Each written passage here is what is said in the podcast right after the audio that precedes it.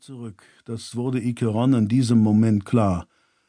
»Da hörst du es«, sagte der Mann mit den Glutaugen, der die eiserne Kette des Dorfvorstehers trug, Zeichen seiner Amtswürde und Symbol dafür, dass er dem Gesetz verpflichtet war. »Ich wünschte, die Dinge lägen anders.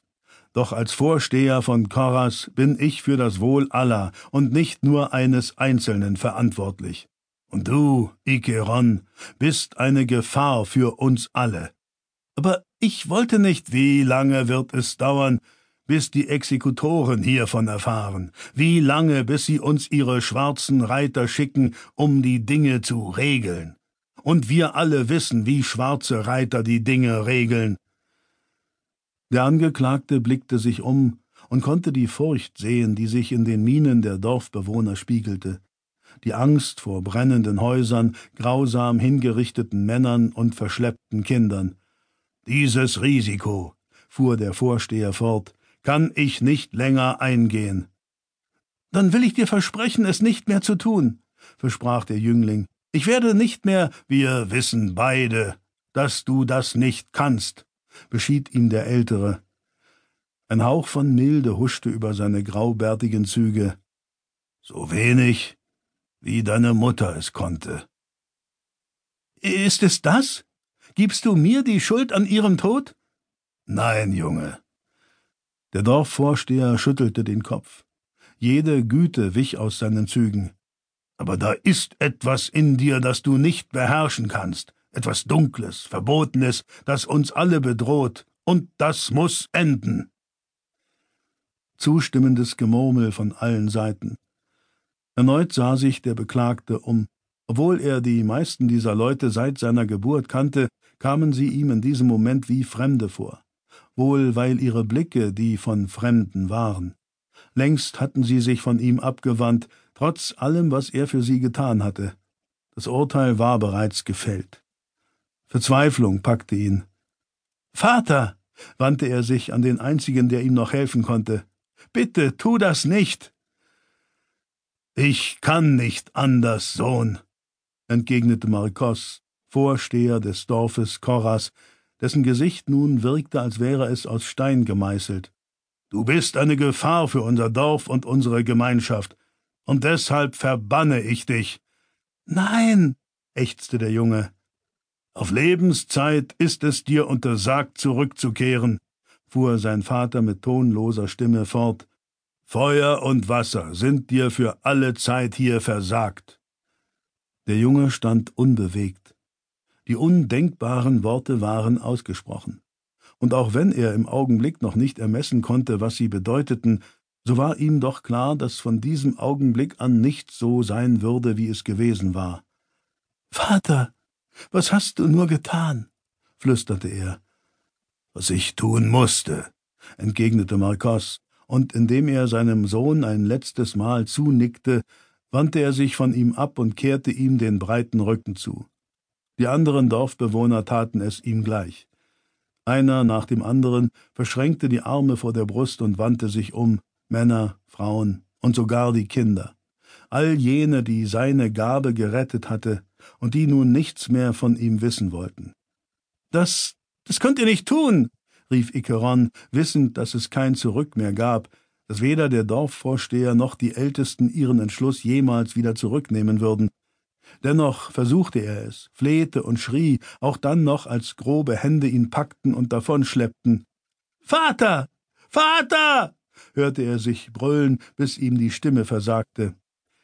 Er erheischte einen letzten Blick auf die gedrungene, grauhaarige Gestalt, die von ihm abgewandt inmitten des Platzes stand.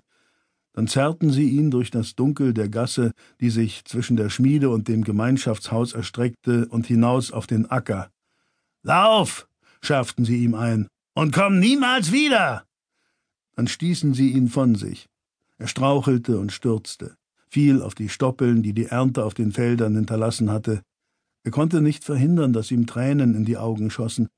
Er raffte sich auf, kam wankend wieder auf die Beine und wollte davon humpeln, als ihn der erste Stein traf. »Hast du nicht gehört? Du sollst verschwinden!« Ikeron wusste nicht, ob es die Stimme von Xon war, die er hörte, von Ertos oder einem anderen der jungen Männer, mit denen zusammen er aufgewachsen war und die er bislang stets für seine Freunde gehalten hatte. Ein zweiter Stein traf ihn zwischen den Schulterblättern, knapp unterhalb des Nackens.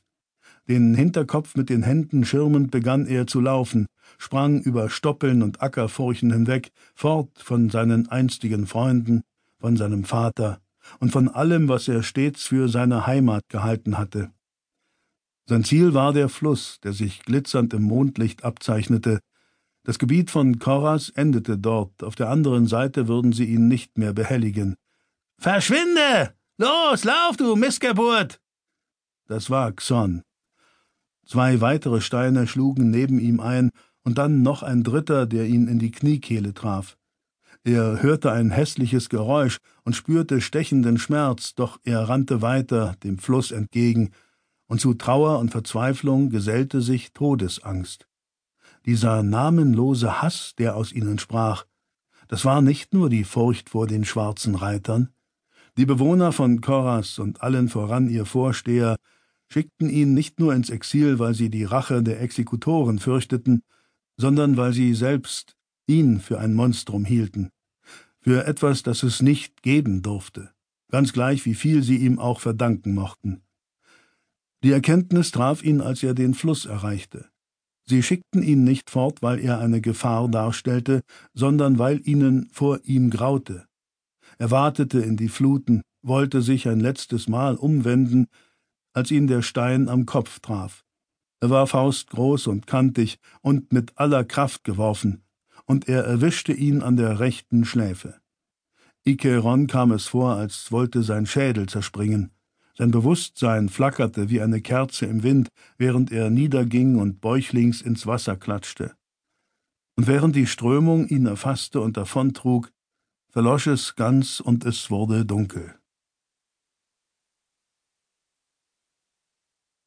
Erstes Buch: Spuren der Vergangenheit. Ein Dorf im nördlichen Bordland, 17 Winter später. Das Wirtshaus trug den Namen »Zum hungrigen Wolf«.